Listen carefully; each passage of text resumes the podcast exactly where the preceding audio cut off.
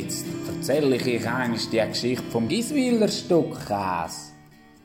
Vor langer, langer Zeit hat im Grossteil ein Bub gelebt. Der hat Thomas geheissen. Der ist immer gerne ins Flohmal gepaufen. Dort oben hat es ihm einfach mein gefallen. Die Natur und die Aussicht, die ist einfach einzigartig. An Giswiler Stockhäufen ist er sehr viel. Der sportlichste ist er nie. Die Aussicht von diesem Panorama hat sich einfach gelohnt. An einem wunderschönen Morgen hat er sich wieder auf den Weg Richtung Giswiler Stock gemacht. Wo er im Telten Hitler im Wald war, hat es plötzlich der Nebel reingetrickt. Er hat nie mehr gesehen. Nur der Weg unter seiner Fies, den hat er zum Glück noch gehabt. Wo er ein bisschen weiter gelaufen ist, sieht er plötzlich in einem Nebelloch einen grossen, greuen Schafbock mit noch viel grösseren, langen Horn. Wenn der geschnauft hat, ist der Nebel zur Nase gekommen. Der Thomas hat Angst bekommen, wo er gemerkt hat, dass der Schafbock mit seiner grossen Horn auf ihn zusäckelt. Und hat sich in seinen Arm verkrochen und ist am Boden geguckt. Der grosse, graue Schafbock ist auf den Thomas los und hat ihn in den Boden hineingedrückt, wo der Thomas gemeint hat, jetzt zieh's vorbei hat's plötzlich bollet und krisastet ob ihm. Er ist nicht mehr uns gekommen und hat nicht getraut, zu schauen.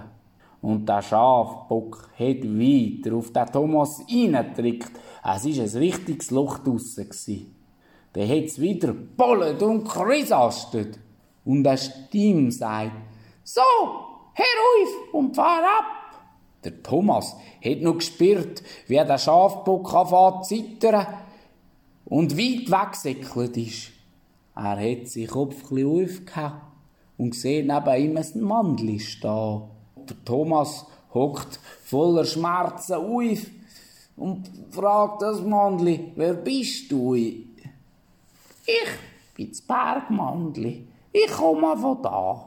Der Thomas steht auf und sagt, Hi, mir tut alles weh. Ich kann kaum noch gehen. Das Bergmandli lenkt sich in die Tasche hinein, nimmt ein Stück Giswiler Stockkäse für und sagt dem Thomas, nimm da ein Stück. Der Thomas isst von dem. Hei hat er den Käse euch gerne gehabt. War würzig und fein. So etwas hat er noch nie gehabt. Plötzlich gemerkt er, dass alle seine Schmerzen verschwunden sind. So etwas hätte Thomas A. noch nie erlebt. Die Kraft hat er in sich hinein gespürt. Er ist grad vor Freude umgekumpelt.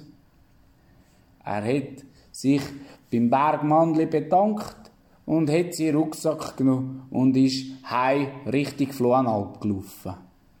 Für die Giswiler Stockhäufen hat er keine Lust mehr gehabt. Der Thomas geht bis heute jeden Sommer ins Fluenalpaufen und wartet am Bergmannli-Pfad aufs Bergmannli und hofft, dass es wieder einisch sieht. Doch das hat er glaubt bis heute noch nicht.